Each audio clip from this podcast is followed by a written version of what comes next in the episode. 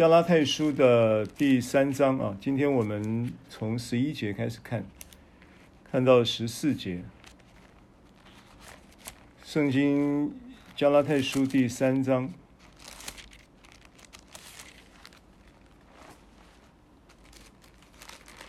加拉太书的第三章十一到十四节经文，我来读，大家看到啊，没有一个。人靠着律法在神面前称义，这是明显的，因为经上说：“一人必因信得生。”律法原不本乎信，只说行这些事的就必因此活着。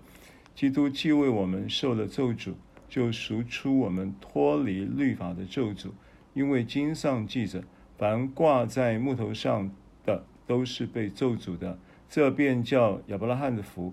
因基督耶稣可以临到外邦人，使我们因信得着所应许的圣灵。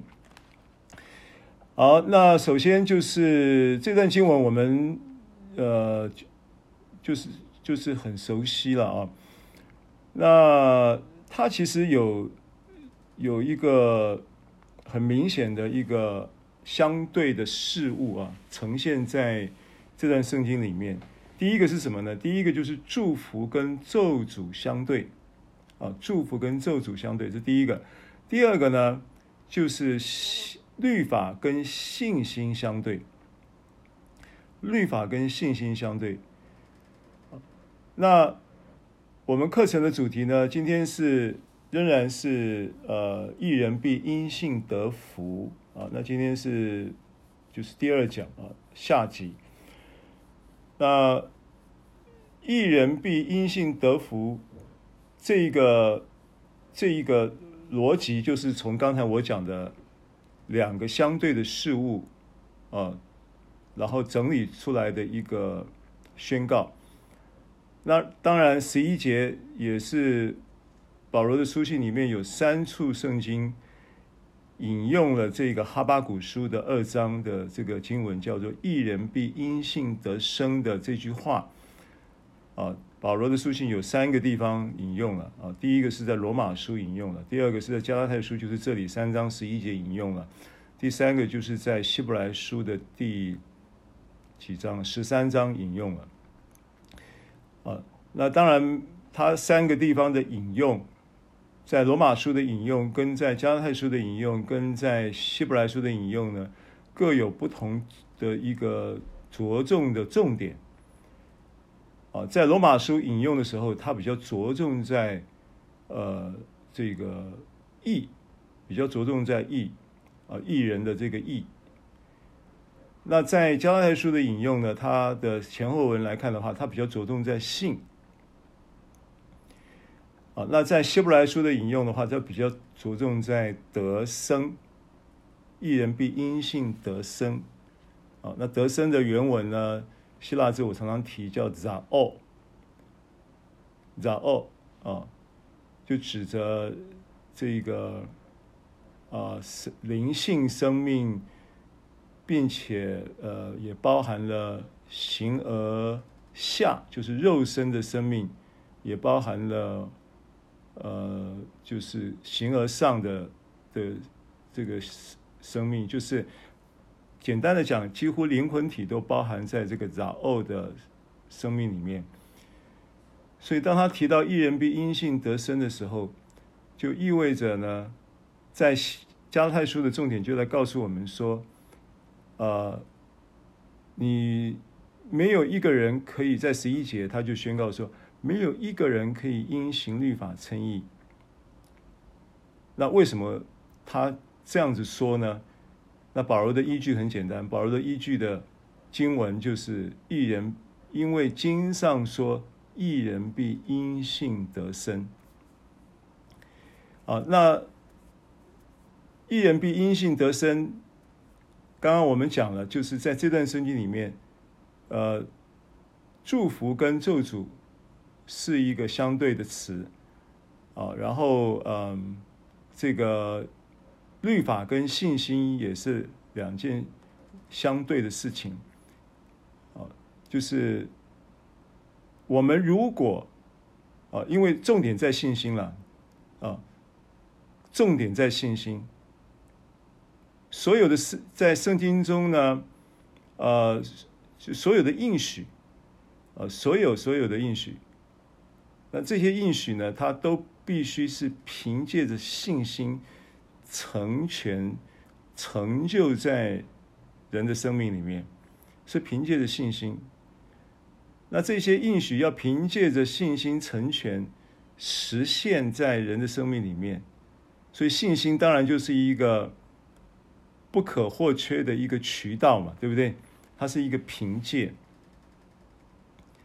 那如果呃信心的这个凭借这个渠道塞住了，这个渠道呢断了，那这些应许的福就没有办法临到人的生命。所以是这个道理很简单。那既然这个渠道，啊，这个关键呢在于信心。那我们就都理解说，哦，那信心很重要，对，信心很重要。那什么样的情况之下会让人信心软弱呢？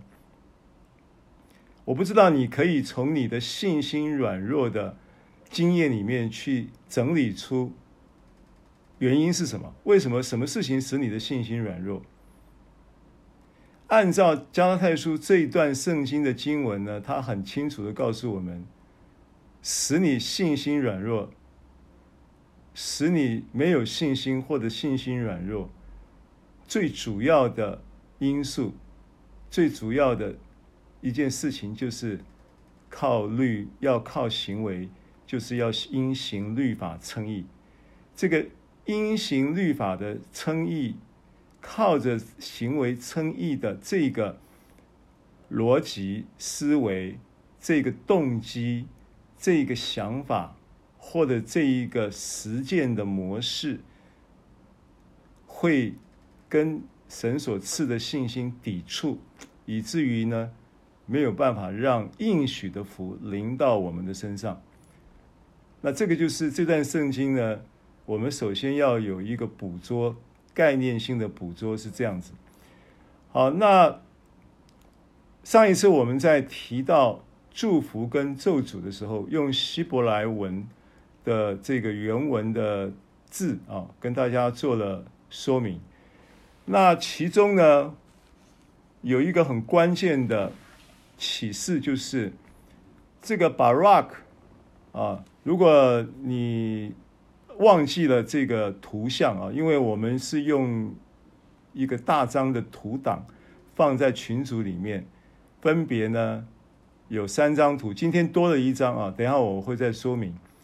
那三张图里面呢，第一张图是说到希伯来语的祝福这个词，那这个词叫 Barak。如果你现在呃知道我在说什么，你脑袋有图像，那就 OK。如果你已经模糊了，我可以就是请你建议你就是把呃群组里面发到的这个图再把它点开来看一下。Barak 这个字母啊，把第一个 Ba，第二个 Rush，第三个 car，然后三个字母把它读音连在一起就是 Barak。那 Barak 的意思就是祝福。那祝福的意思呢？这个 Barak 呢，这个祝福的第一次出现的时候呢，是在创世纪的第一章的二十二节。创世纪的第一章的二十二节。那创世纪第一章二十二节的这个祝福的出现，它的记载是针对神针对他所造的这一些的万物。啊，针对他所造的万物，受造之物，啊，一章的二十二节经文说，神就赐福给这一切，说滋生繁多，充满海中的水，雀鸟也要多生在地上。啊，因为他前面就是把这些受造物呢的。这个创造的描述到第二十一节就造出大鱼，水中滋生的各样有生命的动物，各从其类。哦，前面也有描述了这个光体的创造，造众星，管昼管夜，啊，然后第第五日呢，就是造各样的这个大鱼跟水中所滋生的啊这些的动物，各从其类等等，啊，然后呢，在这个第五日的创造的同时呢，他就描述了这个神就赐福给这一切，所以换句话说。这边讲到神就赐福给这一切，这一切指的是什么？从第一天到第五天的创造，啊，这一切都是神赐福的对象，神就赐福给这一切啊。所以第一次出现的时候是二十二节，那第二次出现这个 Barak 的时候是在二十八节，是针对人。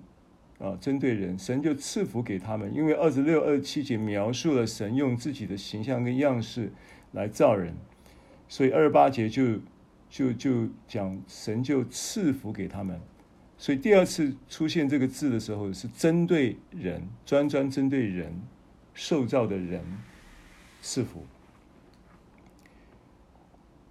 好，那首先呢，我要讲的这个提示的这个重点就是。就是啊，神向着人或向着受造之物所怀的，都是赐福的意念跟赐福的具体行动，是赐福。神向着受造之物以及向着人，都是怀着赐福的意念以及具体的行动。那第三章，人犯了罪之后，才有。所谓的这一个咒诅这些字眼出现，但是我要说明的就是，第三章我们看到第几节哈？看到第首先呢是第十四节，十四节，啊，十四节，十四节的经文。怎么说呢？十四节的经文说：“啊、你记了，你记耶和华对呃对蛇，耶和华神对蛇说，你既做了这事，就必受咒诅，比一切的牲畜野兽更甚。你必用肚子行走，终身吃土。”OK，然后再来呢？再来。再来，他描述了这个嗯，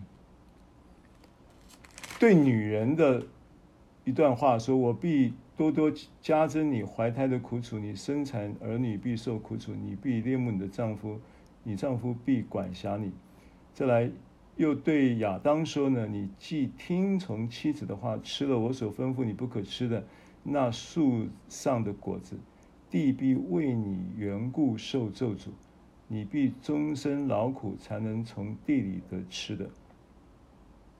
好，你如果仔细去读这个经文哈，你去查读这个原文的时候，你会发现这几个字呢，咒诅的这几个字呢，它是在描述跟我们原来上一次跟你提到的这个卡拉拉，因为希伯来语的这个咒诅叫卡拉拉，记得吗？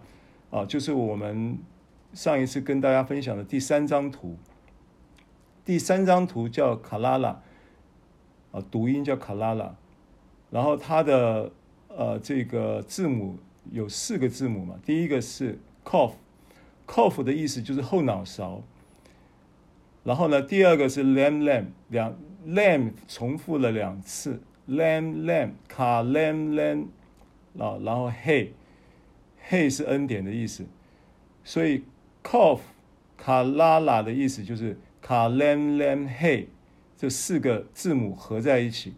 那这个四个字母合在一起，它的字义是什么？它的字义就是后脑勺面对，用后脑勺来对向这个学习恩典这件事情。然后并且他是重复性的在拒绝学习恩典，因为后脑勺的意思就是背对恩典的意思，背对恩典才会看到后脑勺。那背对恩典，并且重复性的背对恩典，就招致咒诅。那我特别解释，我觉得如果我们把它解读成为说，我们的神很独裁，哦，信我者生，然后不信我者灭亡。因为过去你对基督教的。这种呃很多的福音或者是宗教性的标语呢，就是会有这样的解读了。很多的未信者会有这种解读。那呃，实际上我讲了，我说，譬如说我举一个经文的例子，譬如说马可福音十六章十六节，马可福音十六章十六节呢，经文呢我们也都熟悉的啊，我记得它应该是。这么说的，就是，呃，信而受洗的就必得救，不信的必被定罪。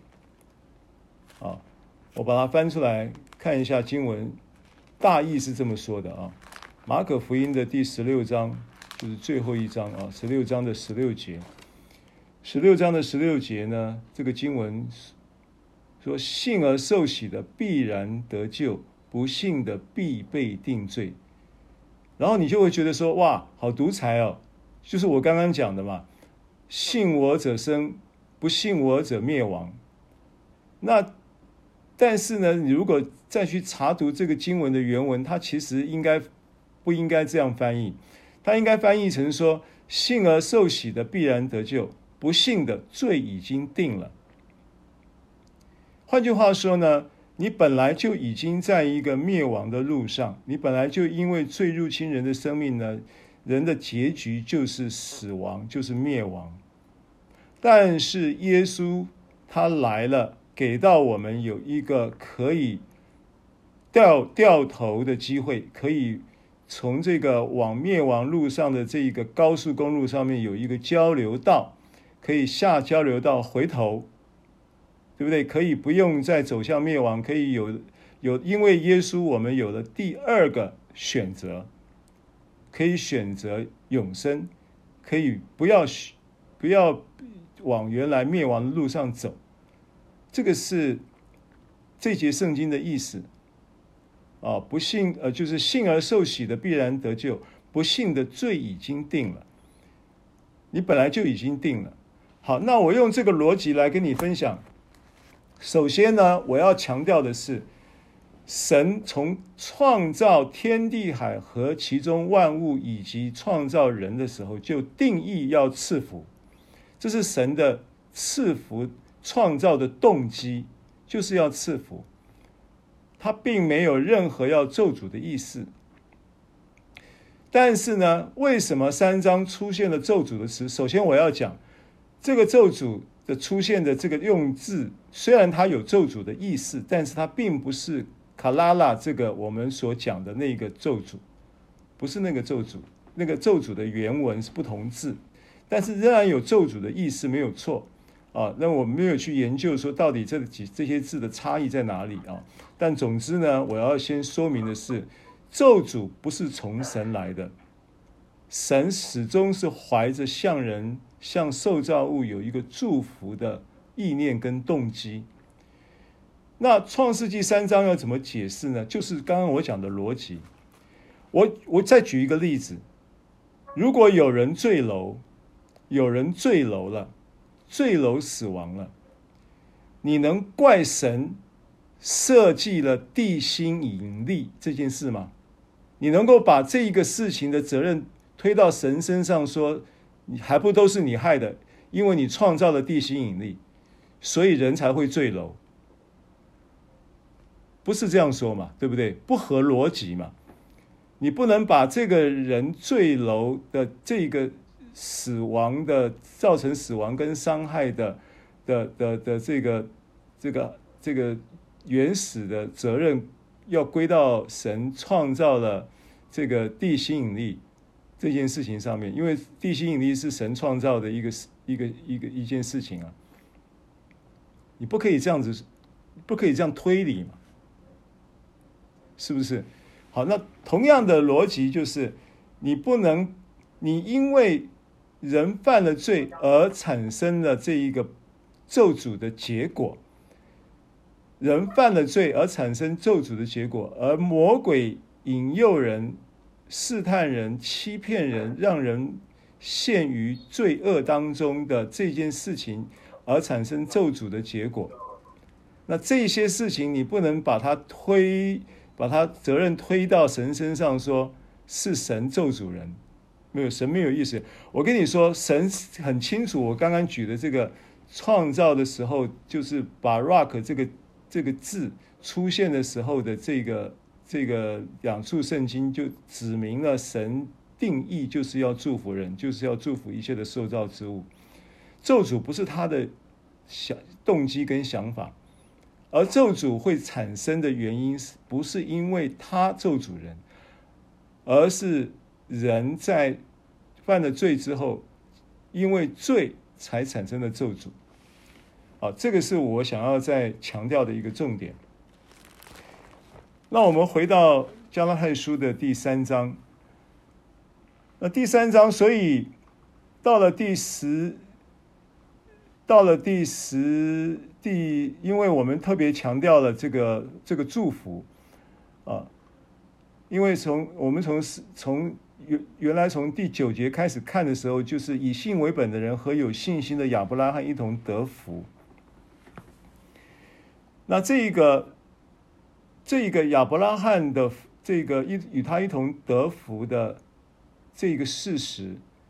跟他抵触，跟这个事实会抵触的一件事情，就是行律法为本，对不对？所以我刚刚讲说，行律法的跟信心相对，就是行律法为本，抵触了以信为本。换句话说，如果你是以行律法为本的思维，你不会产生信心，因为他们两个事情是相对的，是相对的。所以，真正让你信心软弱的，不是你所想象的那些原因，只有一个主要的原因，就是你的思维仍然是以行为作为导向，以行为以律以行律法为本的行为主义，这个是真正产生信心抵触的缘由。所以第十节才会说：凡以行律法为本的。都是被咒诅的。那为什么？为什么以行律法为本的就都是被咒诅的？因为没有一个人可以照着律法书上所记的一切事，然后能够照着持续性的，照着那一个行律法的标准，靠着律法在神面前称义，没有一个人。那没有一个人可以照着。律法在神面前称义，可以常照着律法书上所记的一切知识去行。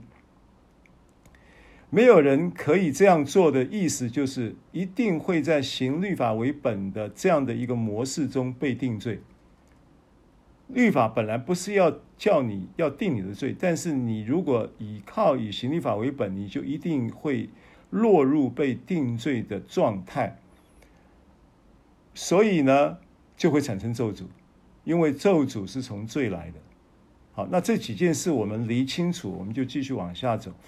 所以他十一节才会说，没有一个人靠着律法在神面前称义，因为你在律法之下一定被定罪的情况产生咒诅，当然就没办法得福，也就没有办法成为那个以信为本而与老亚伯拉罕一同得福的这个话就不会应验在。这个行律法为本的人身上，所以没有一个人可以靠律法在神面前称义啊！这个这件事情就已经被证明了，因为十一节说这是明显的，这是明显的，明显的意思也就是一个证明。所以保罗已经用神的话语透过。这个旧约圣经，譬如说，经上记着，凡不照律法书上所记一切事去行的，就被咒诅。这个经文，经上记着是《生命记》二十七章二十六节。啊，我是把经文出处讲一下，我们就不翻了啊。这个保罗的新约书信里面很多旧约经文的引用，那这个是经上记着，凡不常照律法书上所记一切之事去行的，就被咒诅，是生命记二十七章二十六节。好，那么所以。保罗就从这些经文就证明了，他说这个是已经证明的事情，就是没有一个人在律法靠着律法可以在神面前称义。然后呢，就就就是又有一个经上记着说，一人必因信得生啊，所以消极面来说，没有一个人可以靠着律法在神面前称义；积极面来说。一人必因信得生，这是两方面的证明。消极面行律法不能称义的证明，这是已经可以证明的事情，已经明这是明显的。而经上说，积极面来说，一人必因信得生这件事情，同时也就得到了证明。那这个是保罗的论述啊，就是我们今天。读的这个经文进度的第十一节，那一人必因信得生。我说了这一节圣经呢是出自哈巴谷书，然后在新约圣经引用了三次，在加拉太书的引用会着重在信啊的这这个部分啊，那比较着重在信的这个部分。那信就得。就是以信为本的人，就与亚伯拉罕一同得福。那亚伯拉罕的福有什么特殊的？亚伯拉罕的福有什么有什么特别需要强调的？为什么他要强调亚伯拉罕的福？那很特别的就是说，我们在讲到 Barak 这个词的时候，它都是出现的时候在。创世纪的一章二十二节、二十八节，我们刚刚举例的经文出现的时候，都是动词来的。而圣经中第一次出现祝福的这个名词，是在创世纪十二章的第二节出现的时候呢，就特别提到了这个亚伯拉罕的这个福。因为十二章十二十二章二节就是神在应许亚伯拉罕要叫别人得福，叫万国因他得福的这个应许的当下，亚伯拉罕的这个这个福呢，这个所谓的 Barak 的名词就在这个地方第一次出现了。所以经文说：“我必叫你成为大国，我必赐福。”这是动词 Barak 给你，叫你的名为大，你也要叫别人得福。哦，这个 Barah 出现了，这个是我们上一次给大家提供的这个得福、祝福、赐福的这个第二张照第第第二张照片里面，跟第一张照片字母就多了一个 Hey，Barah。就是把 Rush Car Hey 这四个字母把它接在一起，连音读音就是 Barah 或者是 Barah 哦，应该是 Barah 就是把那个第三个音 Car 跟那个 Ha 又 Hey 又连音连在一起，变成 Barah。那 Barah 呢，就是第一次出现在十二章二节。它的意思就是名词的祝福，名词的福气的这一个出现的点位置就在这里，第一次出现。所以很明显的，它字母多了一个什么？多了一个嘿，多了一个恩典。所以亚伯拉罕呢，他的福就代表的是恩典的福。你要知道，在律法时代也是有祝福的。对不对？生命记二十八章，我们也都熟悉这个经文。生命记二十八章，如果你有圣经，你可以翻一下。旧约生命记的二十八章，二十八章的第一节开始啊，《生命记》二十八章的第一节开始，经文说：“你若留意听从耶和华你神的话，谨守遵行他的一切诫命。”啊，是不是以行律法为本？那个时代，律法时代，《生命记》二十八章，如果你听从并且遵行，然后呢，就是我今日所吩咐你的。他必使你超乎天下万民之上。你若听从耶和华你神的话，谨守遵行以下的这些的福，就必追随你了。他就说，临到你。的这些福有城里蒙福啊，田间蒙福啊，生所生的，地所产的，这些祝福在申命记二十八章的意义是什么？意义是，在律法的时代呢，你可以靠行律法来得祝福，但是换句话说，因为没有一个人可以在神面前称义，所以一定会怎么样？一定会在律法上的这一个。犯了一条，就等于犯了重条的情况之下，会蒙受到咒咒诅。所以你会发现二十八章前段呢，是讲行律法而蒙福，但是他有一个没有按着律法书去行的时候，然后呢蒙咒诅的情况也描述在二十八章，而且咒诅的这个这些的明细啊，这些咒诅明细呢，很吓人的。啊，但是呢，当你看二十八章的时候呢，你要用从亚伯拉罕的福，就是巴拉哈的这个恩典之福去看他的时候，你会发现，已经咒诅已经完全被破除。所以生命记二十八章的这些咒诅跟你我一点关系都没有。第一个，你不在这个律法之下，你不会在被律法定罪之后蒙这些咒诅，这第一点。第二点，这一个咒诅不临到你，不是因为你的行为，因为按照行为，没有一个人可以靠着行律法称义，而是什么？而是靠着恩典，因信而称义。信什么？信耶稣基督已经背负了这一切的咒诅。所以从新约恩典的角度来看，你也这些咒诅也是不会临到你身上，因为所有的咒诅已经耶稣背负了。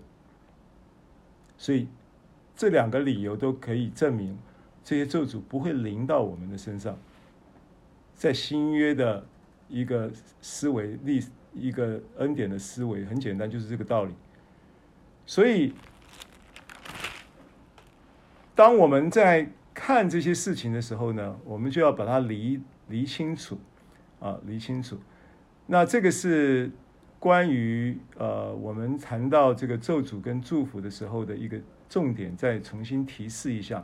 那今天呢，我们要跟大家弟兄们，尤其弟兄们呢，不熟悉圣经的，那要谈一个人，然后这个人的故事呢，跟我们所谈的主题是有关系的。那这个人叫巴兰啊，那这个巴兰呢，呃，这个人知名度挺高的。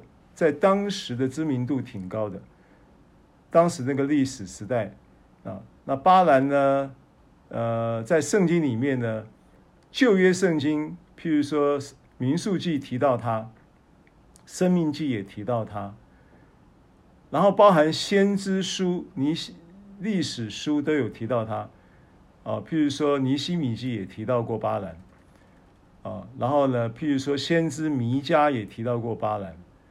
甚至到了新约的时候，新约圣经里面的，譬如说这个彼得书信也提到过巴兰，犹大书也提到过巴兰，然后呢，启示录也提到过巴兰，所以巴兰是新约旧约圣经都提到过的一个人。但这个人呢，他我我要讲的重点是他其实他不是一个，他不是一个。不是一个什么伟人呐、他是一个当时的一个异教的术士。圣经上形容他，尤其譬如说，啊、譬如说这个约书亚记都有提过他。约书亚记提到他的时候，就讲讲明了他叫做叫做卡桑，他是个术士来的。术士啊，就是。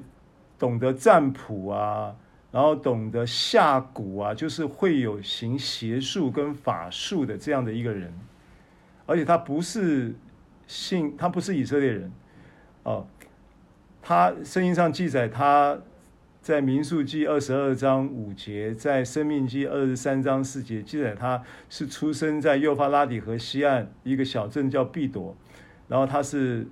在一个地方叫米索坡大米的北部，他是那个地方的人，啊，那彼得书彼得书信提到他的时候，或者犹大书提到他的时候，任何几乎所有的书信提到他的时候，都是依据在民数记二十二章的这个故事，使得他常常被提及。但是彼得书信提到的，或者是犹大书提到的时候，都是非常负面的。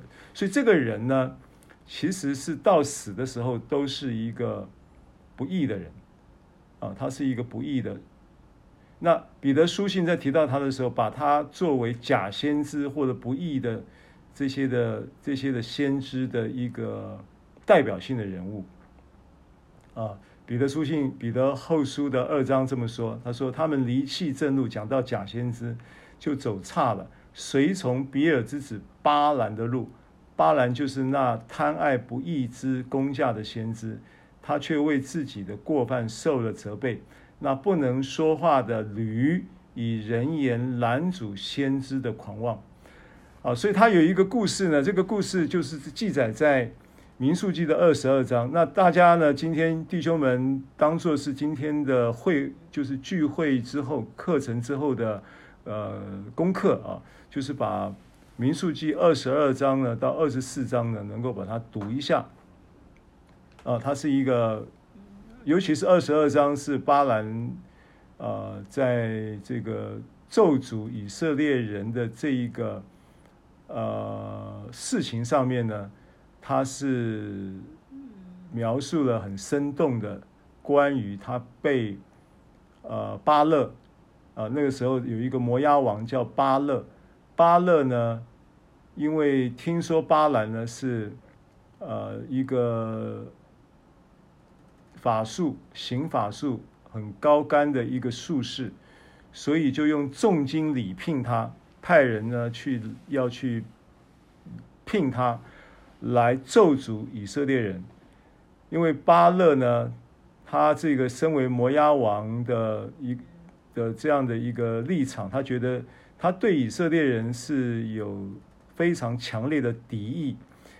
那但是呢，以色列人人数众多，摩押王觉得自己呢有敌意，但是呢又不敢直接呢发起什么战争啊，但是呢，他就图谋。啊，图谋以色列人的这个要去呃，不管是图谋他们的财物也好，图谋他们什么也好，总之就是想要发动战争又不敢的情况之下，就请巴兰先来帮忙咒诅以色列人。所以巴兰是一个咒诅的术士，就是他的他的知名度在当时就很高，所以。巴勒才会派人去邀请，重金礼聘他，要来咒诅以色列人。那当他被邀请要咒诅以色列人的这个过程当中呢，神其实不乐意，因为神呢，他要赐福以色列人，当然他不乐意巴兰要去咒诅的这一个、这个、这件事、这件事情，当然他不，他神是不乐意的。所以神曾经呢，就是要拦阻他，啊，要拦阻他去。那拦阻到一个地步呢，巴兰呢财迷心窍，然后呢，就硬是要去的过程当中呢，他的驴啊，故事啊就提到他的驴，他骑的驴都受不了了，啊，因为那个驴不走啊，那个驴不去啊，巴兰就打他，打他打到了。这个驴后来呢受不了，驴都说话了，啊，驴就说话了，就说你干嘛一直打我呢？你你没看到前面有一个天使拿着一把刀，根本就过不去啊啊等等。那这个时候巴兰才与驴讲话了，然后驴把这个他所看见的跟巴兰讲了，巴兰才赫然发现说，原来神呢已经差了天使在路上准备要杀他了，准备要拦阻他。那后来神还是容许他去了以后呢，要求他就是你不可以咒诅，你不可以咒诅你我的选民，我我所爱的这些人，啊，然后呢就，但是呢。呃，巴兰呢，在过程当中呢，就是巴勒仍然呢，就是要求他要去咒诅，那这个过程就很精彩了。那巴兰就三次，本来意图是要咒诅，但是却没有办法顺利的咒诅，反而把咒诅的话呢，就说成祝福啊。那这个是化神。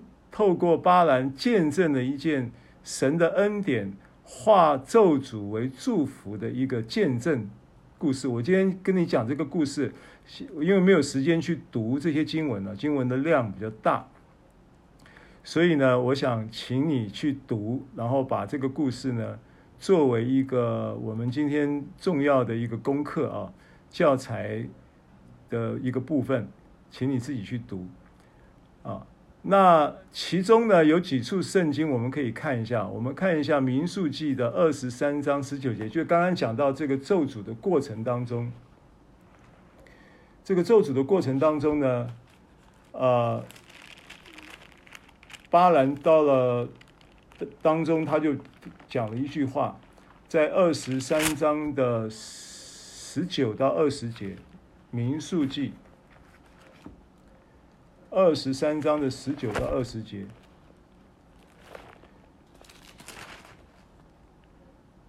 巴兰说什么呢？他说：“呃，神非人，必不自说谎；也非人子，必不自后悔。他说话岂不照着行呢？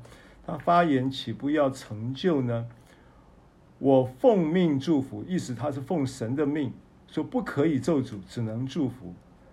然后神也曾赐福。”我奉命祝福，神也曾赐福。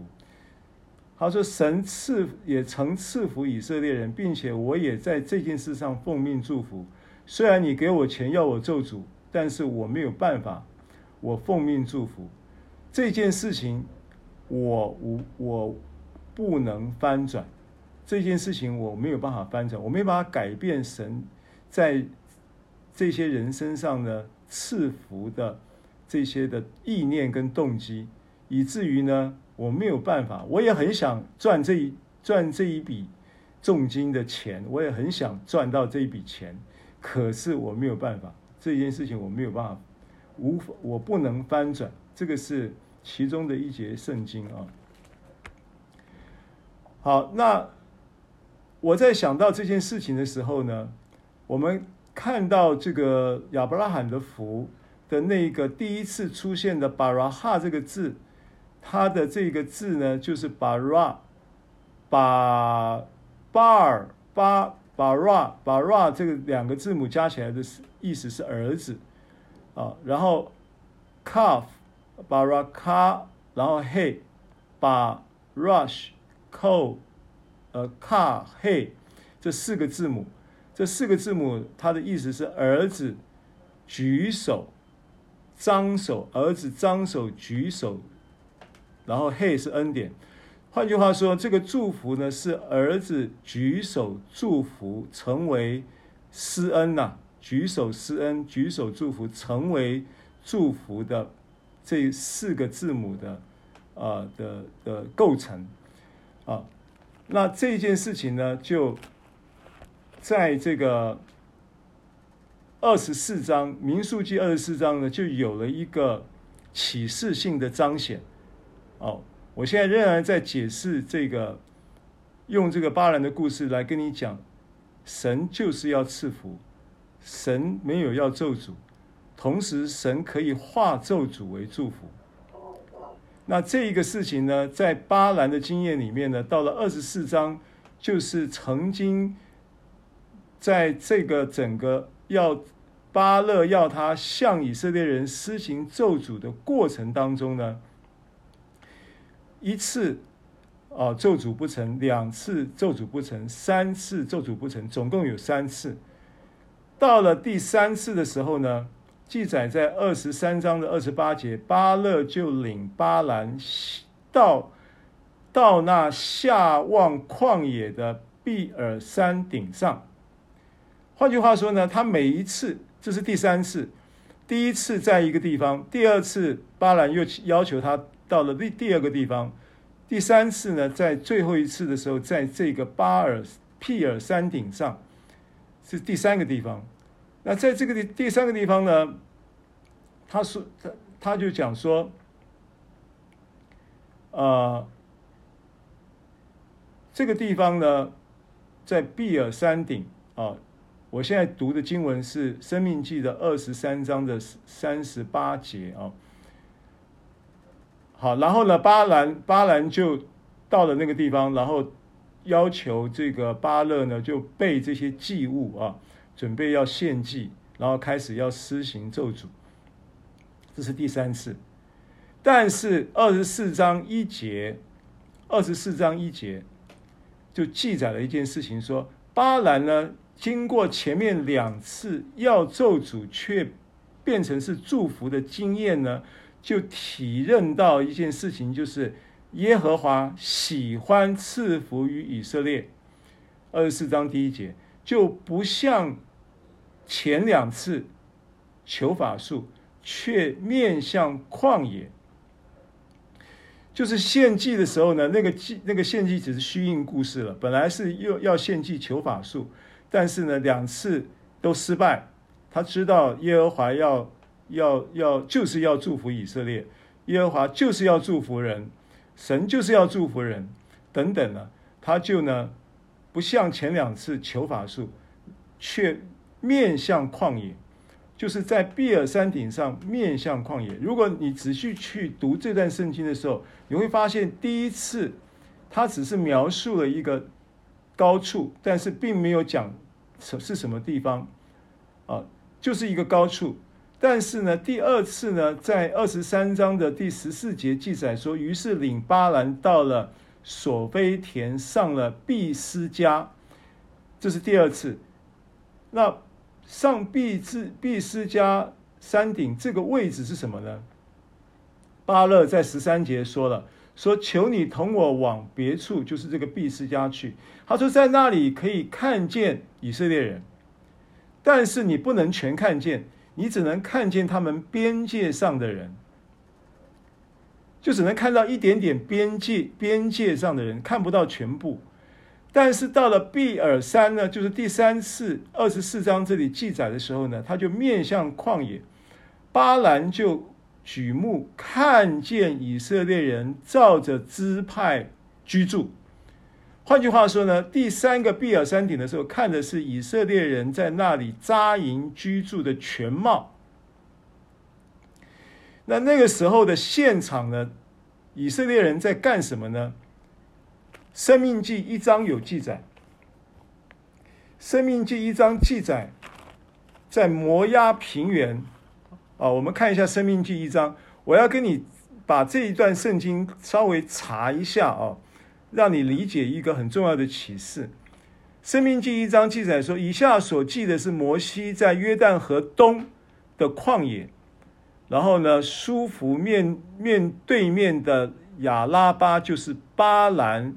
陀弗、拉班、哈喜路、底沙哈中间向以色列人众人所说的话，所以那个时候其实是《生命记》一章开始，哦，就是就是这个摩西呢召集以色列人扎营，向他们重申这一个神，呃，曾经带他们出埃及的时候所说的一切的话。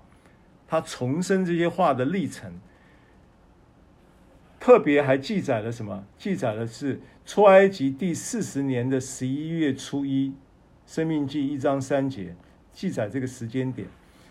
所以，当巴兰第三次被带到毕尔山顶上，看见以色列人照着支派扎营居住的那个全貌，那个当下呢，就是摩西在《生命记》开始第一章的时候的一个现场的场景。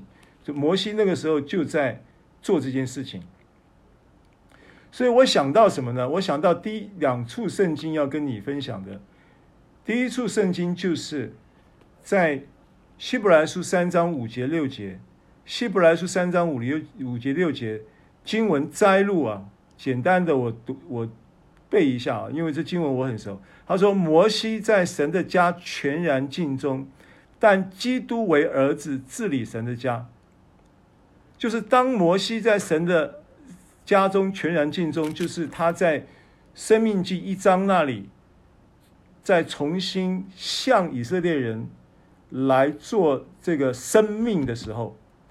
命令的申申告的时候，啊，跟神的诫命申告，啊，就是关于律法的时候，那个同时是他在尽忠，而他的尽忠呢，实际上，实际上在神看呢，其实是神的儿子在治理，可以理解我意思吗？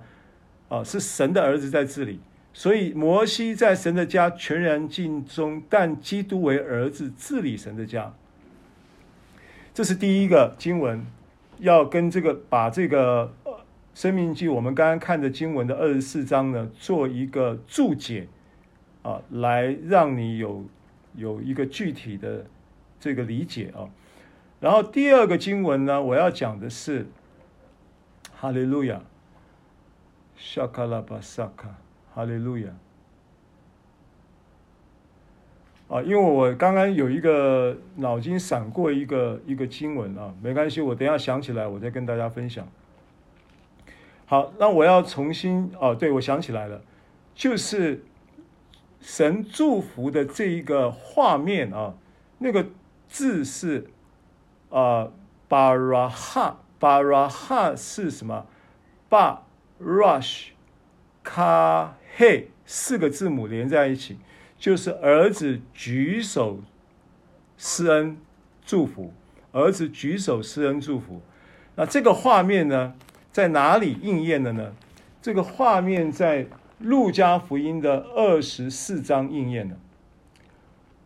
我们看一下路加福音的二十四章五十节、五十一节，记载了耶稣呢。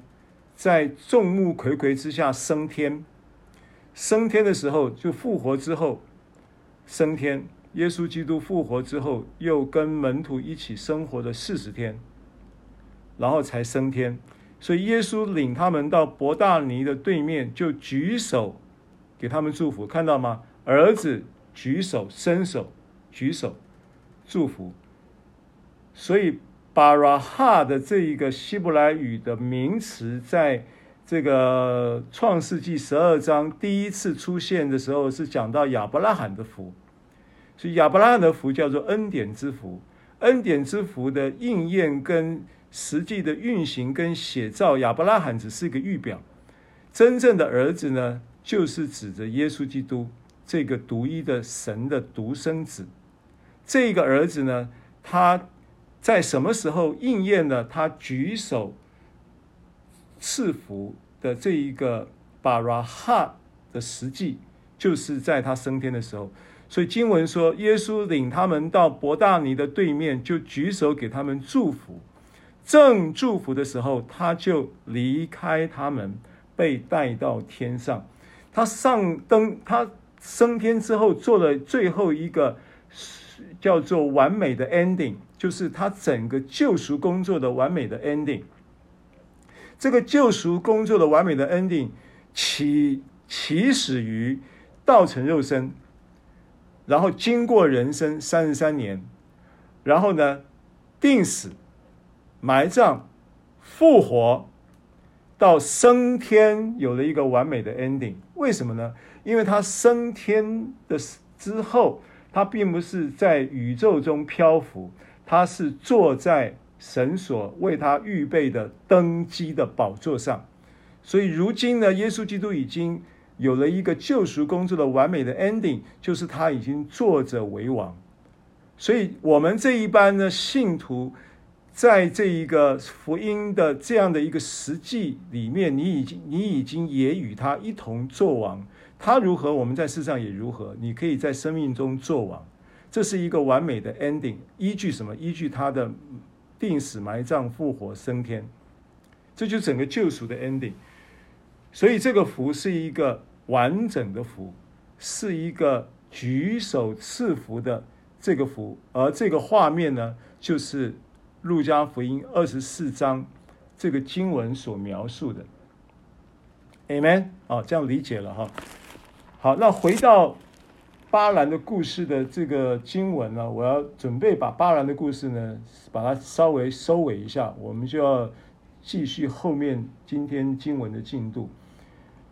那巴兰的故事呢，讲到二十四章的时候，他到了毕尔山顶上这个地方呢，不同于毕斯加山顶。因为毕斯加山顶只能看到边界，啊，就是整个以色列人边界的人，但是到了毕尔山顶的时候，就看可以看到全部以色列人照着支派居住。那如果你看以色列人照着支派居住，你就必须要看今天我抛在群组里面的第四张照片。群组里第四张照片，那张照片呢，就是呃平约瑟牧师新造教会的童工呢，他们到了毕尔山，就是在以色列的毕尔山顶上望旷野望下去的时候，拍的一张，不是拍，制作出了一张叫做呃模拟的现场的一个实景图。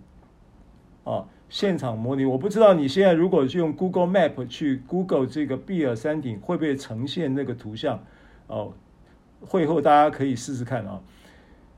那那个那个地势，那个山是那个山的模拟啊，那个高度的视角的模拟啊，那个是经过现场的这个呃实景模拟出来的一个图。啊，所以是很接，应该是很接近实况的一个一张图。那这张图呢，充分的呈现了当时的以色列人啊，以色列人的的这个按着支派安营的时候居住的时候的画面。好，那这张图大家是不是有看到？就是今天我 po 在群组里面的第四张图。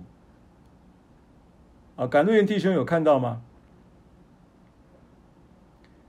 ？PO 在群组里面的第四张图，今有没有看到？有看到，请回应我一下。哈喽，赶路的雁的弟兄，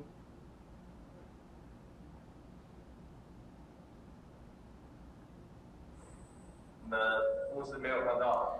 赖群组里面的早上我上传的四张照片，有三张是上一次传过的，第四张。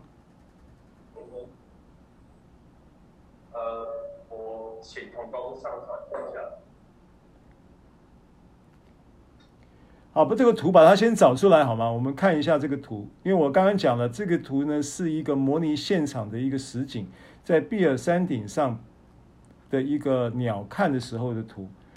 所以当巴兰巴勒了哦，就领巴兰到了那个下望旷野的毕尔山顶上，干什么呢？因为因为面向旷野，巴那个巴兰就看见了。以色列人照着支派居住，而以色列人照着支派居住的这个图像呢？啊，其他弟兄姐妹有没有看到这个图？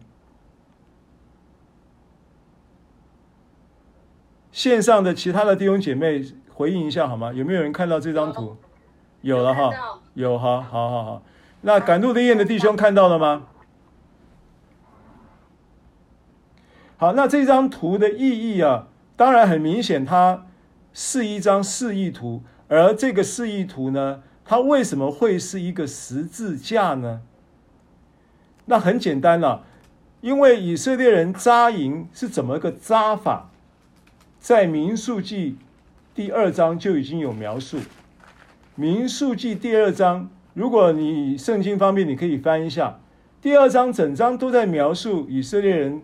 怎么扎营的？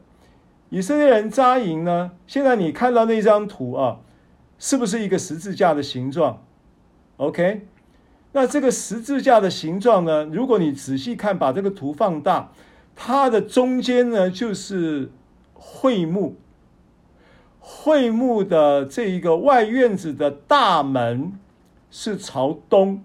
所以你现在看到这个十字架的下方，就是十字架这个 cross 最长的这一个下方呢，就是东边。那所以民数记的第二章在描述这个以色列扎营的记录记载，他在描述的时候就很清楚的讲，第三节，第二章第三节说，在东边向日出之地。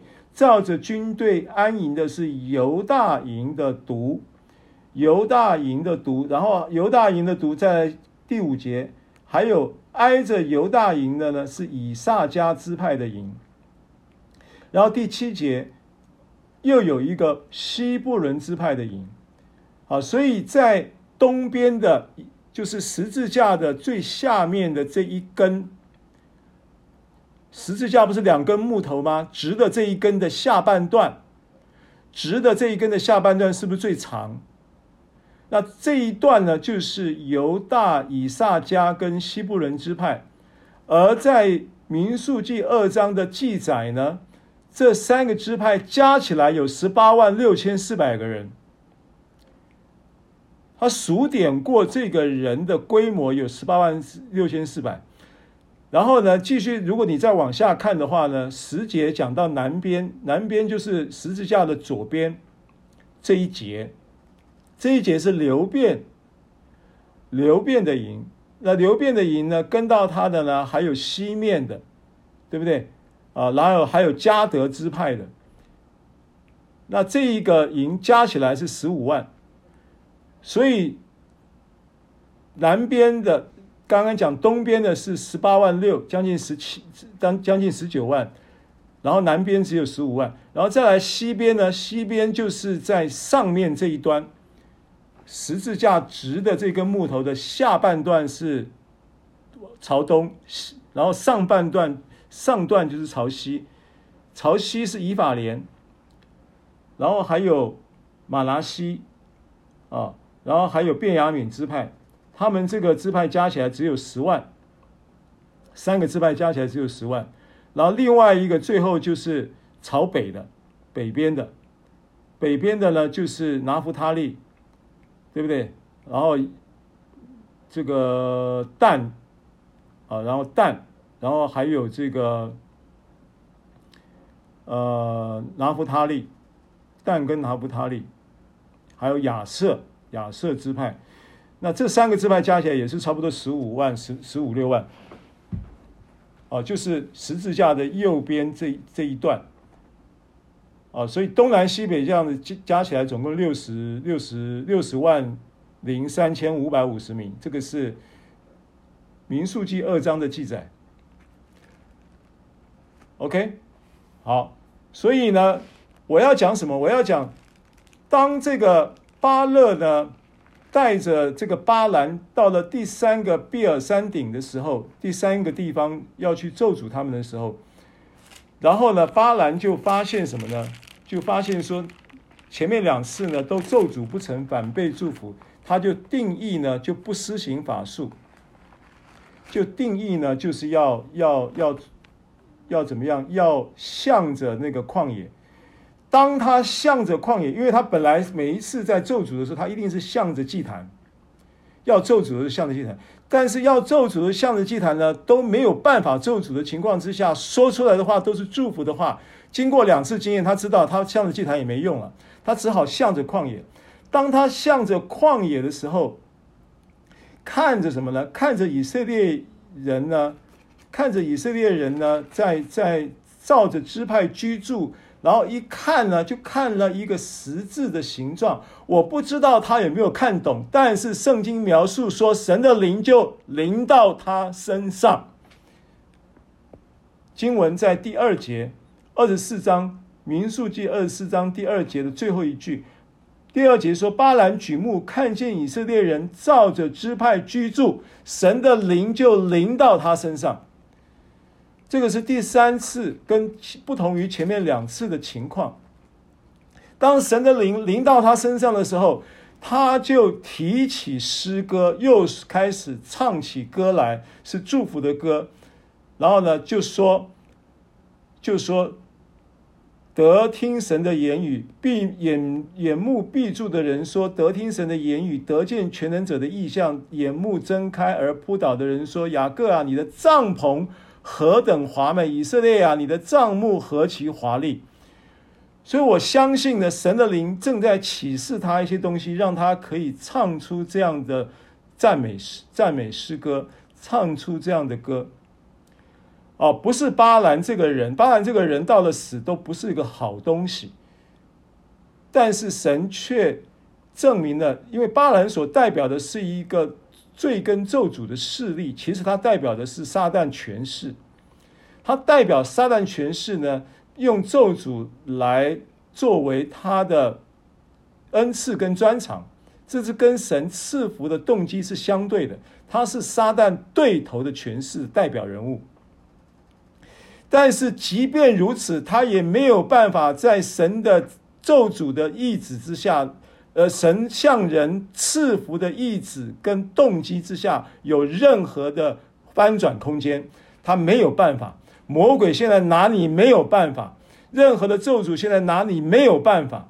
你没有办法翻转神在你身上赐福的意念，你没有办法翻转神在你身上医治的作为，你没有办法翻转神在你身上要继续施恩的意图，你没有办法翻转，魔鬼也没有办法翻转，魔鬼的祝福也没有办法临到你，因为呢，你神赐福的意念跟动机跟行动是在基督耶稣里已经成就的事情，这就是我要传达的信息。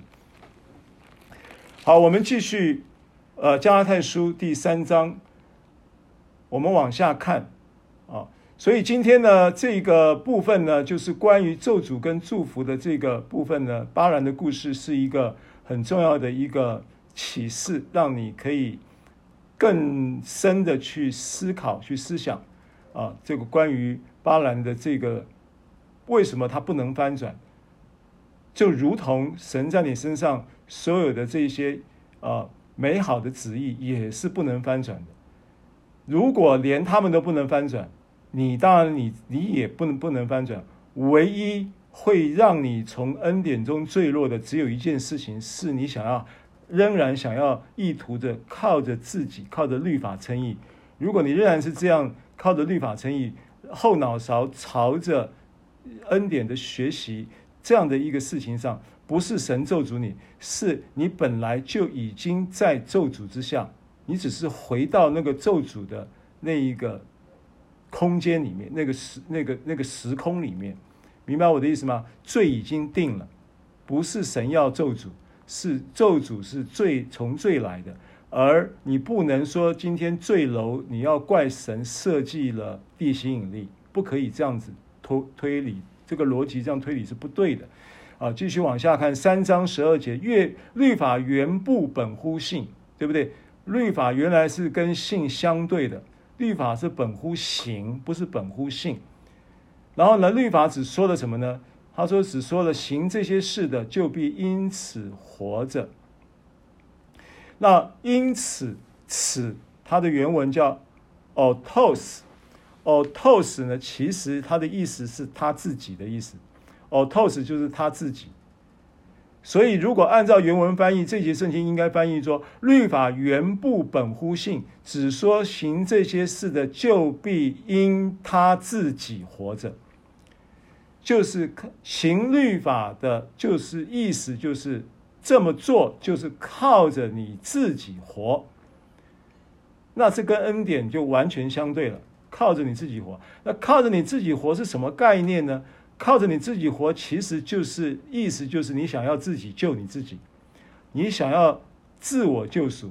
所以行律法称义的这个体系，跟信以信为本的这一个体系相对的同时，行律法称义的本质其实就是自我救赎。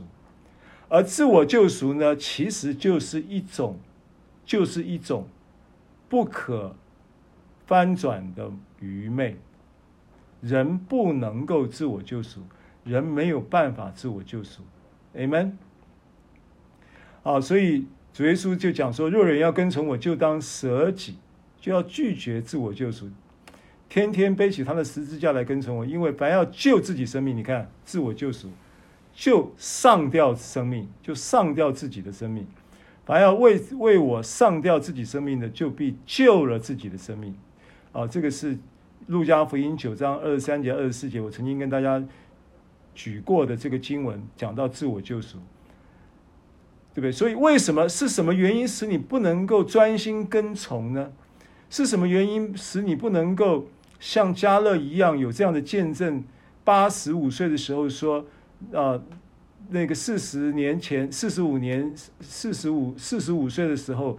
那个日子如何，他的力量也如何。到了八十五岁的时候，他说：“我如今还是强壮，因为我他说他的见证就是我专心跟从，对不对？为什么我们不能够专心跟从呢？其实最大的原因就是我们想要靠自己，这个意念一直潜藏在我们的思维里面。所以福音要释放我们，最关键的事情还是。”脱离那个行律法称义的意图跟思维。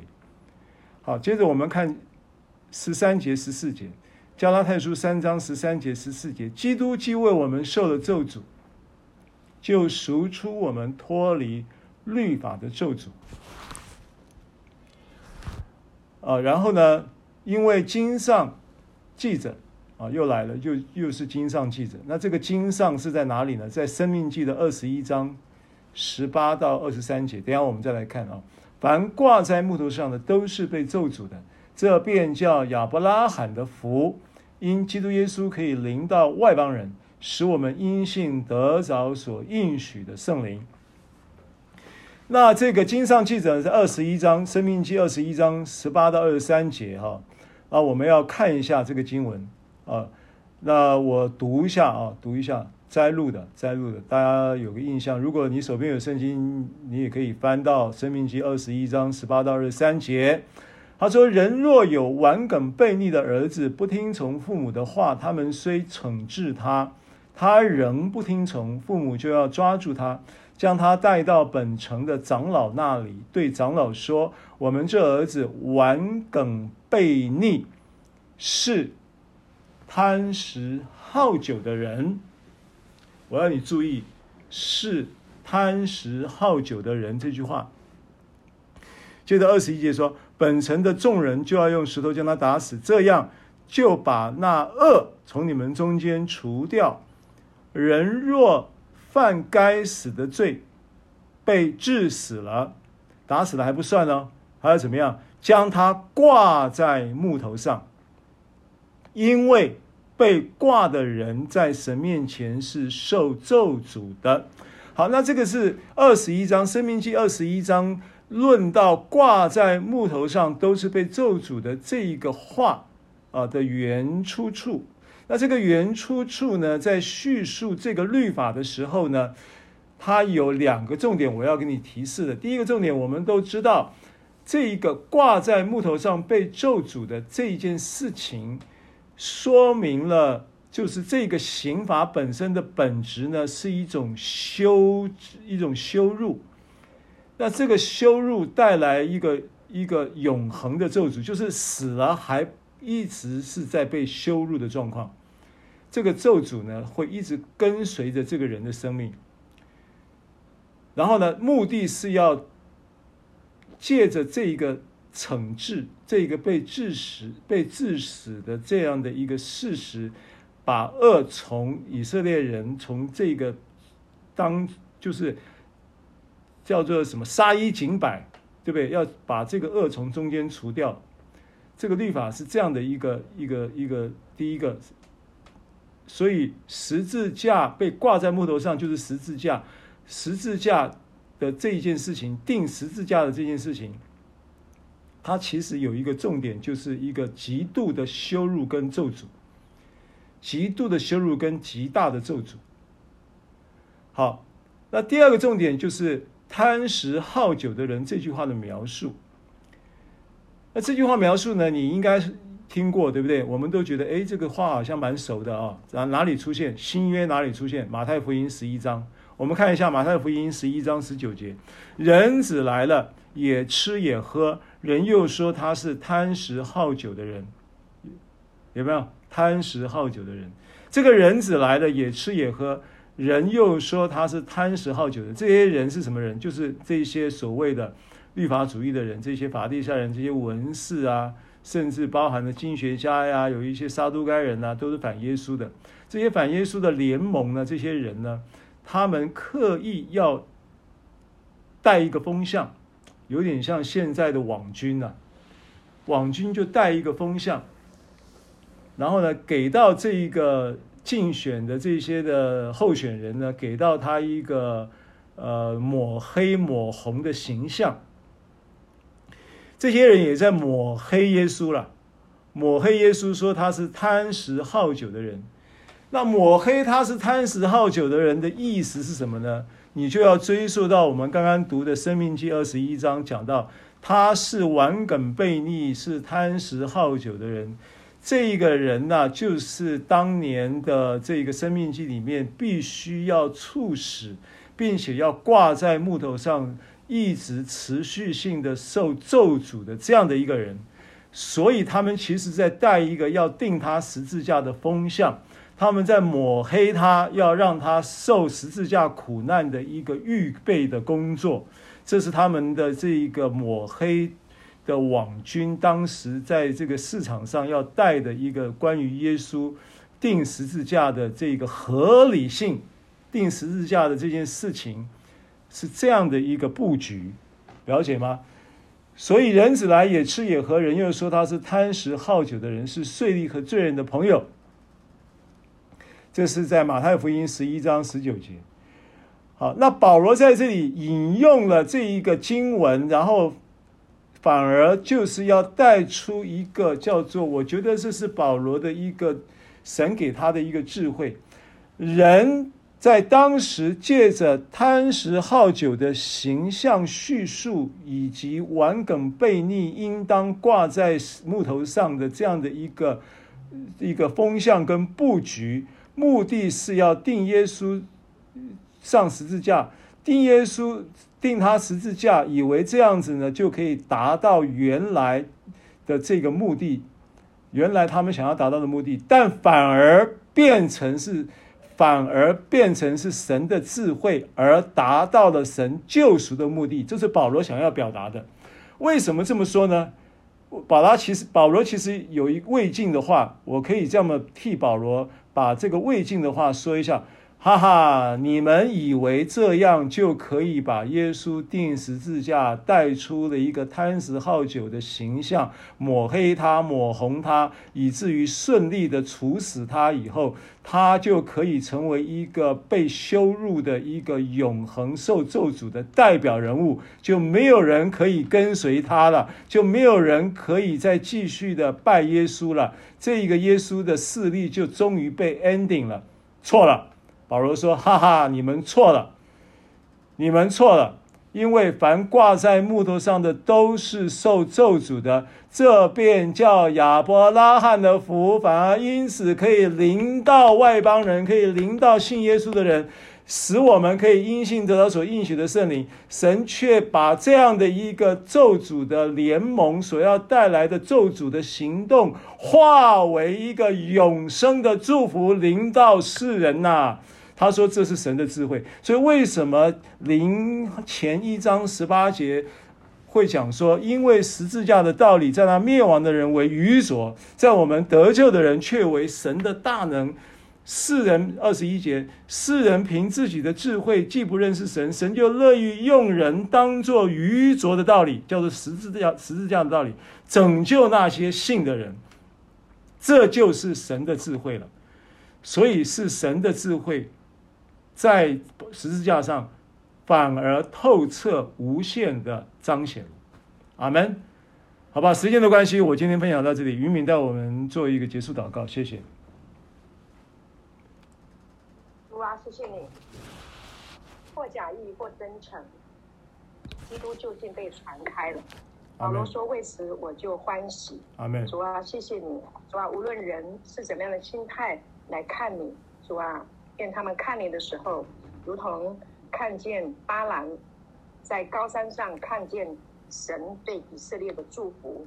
阿门。那超自然的队形显出神的大能何等荣耀。阿门。主啊，谢谢你开我们的眼睛，主我们我们都能够看见十字架上的耶稣。被咒诅的耶稣，就是代替我们受咒诅。阿门。主啊，我们感谢你。主啊，那巴迪买的儿子，他也叫巴，就是底买瞎眼的人的儿子，他连名字都没有。但是你祝福了他，开了他的眼睛。主啊，今天也把这个开眼睛的启示放在我们的里面。主啊，不管外邦人或者是谁要来咒诅我们，或不信的人，或任何的敌对，那些咒诅都无效，因为神的祝福不能翻转。阿门。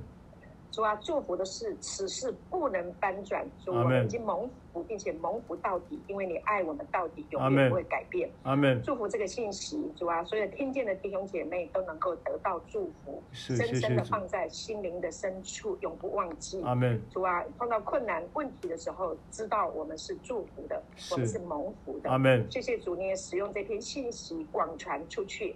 让更多的人听见，让更多的人看见耶稣的祝福。阿门。耶稣，我们感谢你，祝福你的教会，主你已经祝福你的教会，祝福你的儿女，此事不能翻转。哈利路亚。主耶稣与我们同在，我们荣耀归给你。阿门。祷告，阿门。阿门。谢谢大家收听收看，我们下礼拜见，拜拜。